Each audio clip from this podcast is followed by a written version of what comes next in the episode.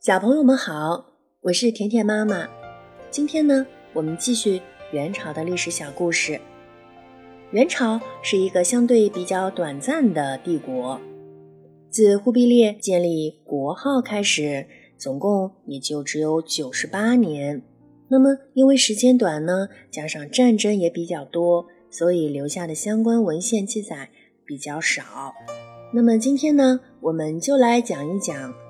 马可·波罗的故事，在七百多年前，意大利的威尼斯和当时的元朝大帝国，一个在东，一个在西，距离实在太遥远了，彼此本来扯不上什么关系。不过呢，由于一位住在威尼斯的冒险家，让那些遥远的西方人揭开了东方神秘的面纱，他就是马可·波罗。公元一二七一年，马可·波罗随着父亲和叔叔，向着太阳出来的地方出发了。那么，他们辛苦地走了三年半，终于抵达了中国，并且幸运地得到了元世祖忽必烈的招待和照顾。当时啊，马可·波罗只有十六七岁，他很快就学会了蒙古语和汉语。忽必烈很喜欢这位年轻小伙。便派遣他到各地去巡视。马可·波罗一家人都是旅行家，见多识广，又会讲故事。他们把欧洲的许多故事说给忽必烈听，让忽必烈觉得非常有趣。三个人在中国一住就住了十七年，还赚了很多钱。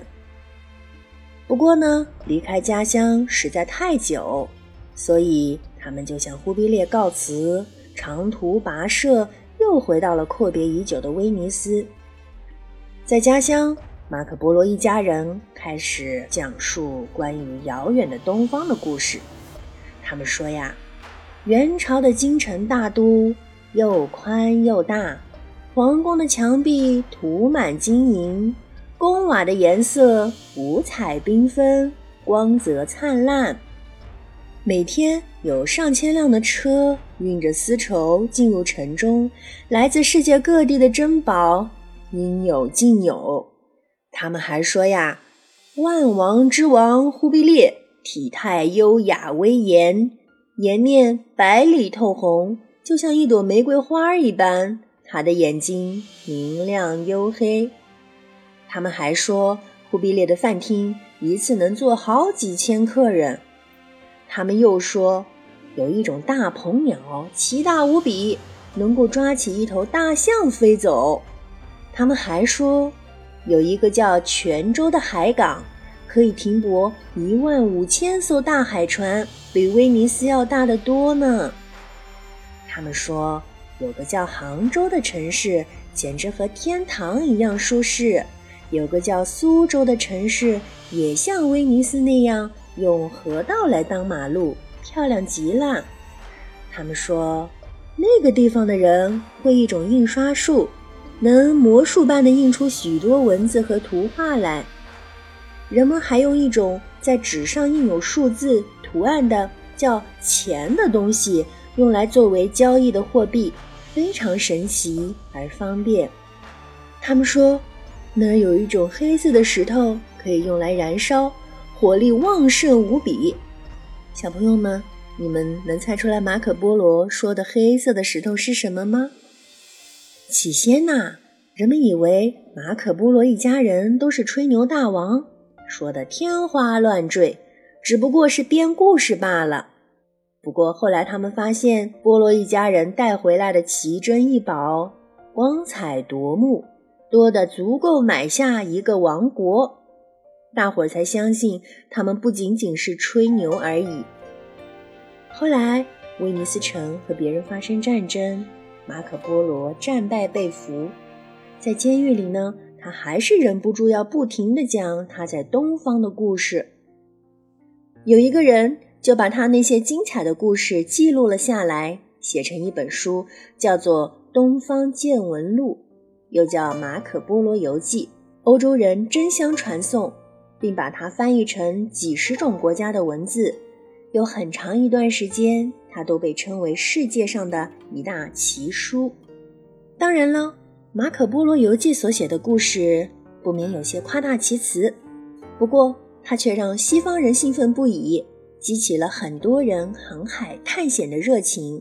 他们向往东方的遍地黄金，想尽办法也要闯一闯。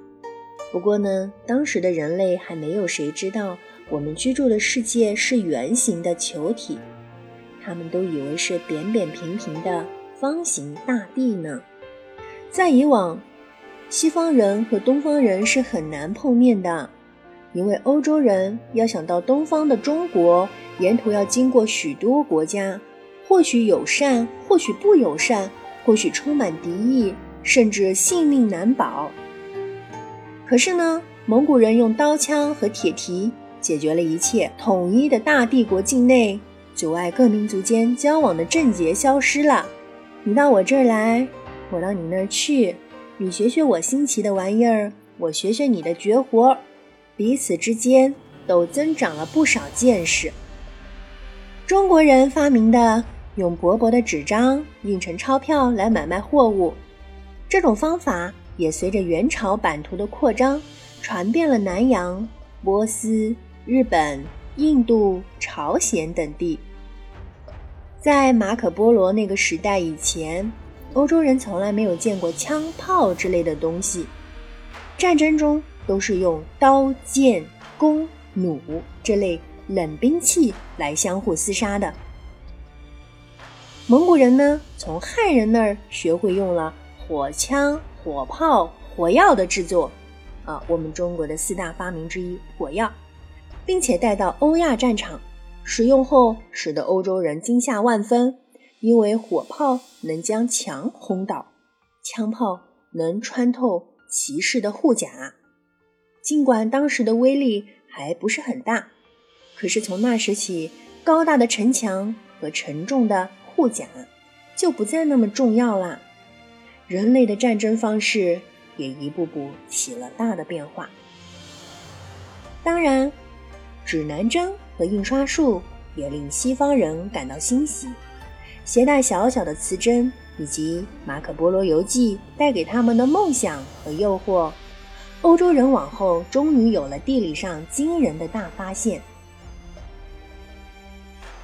元朝呢？在艺术上的成就，还有一个不得不提的，就是元曲。豪放的蒙古人不擅长读书，但喜欢唱歌、看戏。元朝甚至把戏剧的内容拿来作为科举考试的题目，所以当时出现了一种叫元曲的文学形式。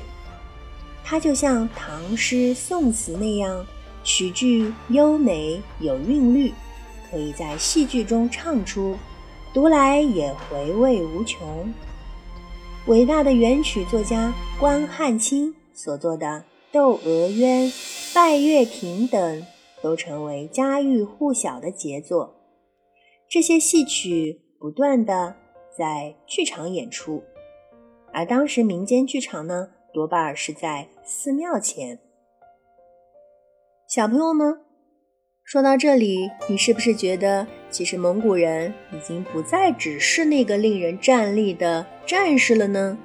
难怪马可·波罗要为他们的丰富表现而着迷呢。好啦，小朋友们，这就是今天的历史小故事《马可·波罗游记》。我是甜甜妈妈，我们明天再见。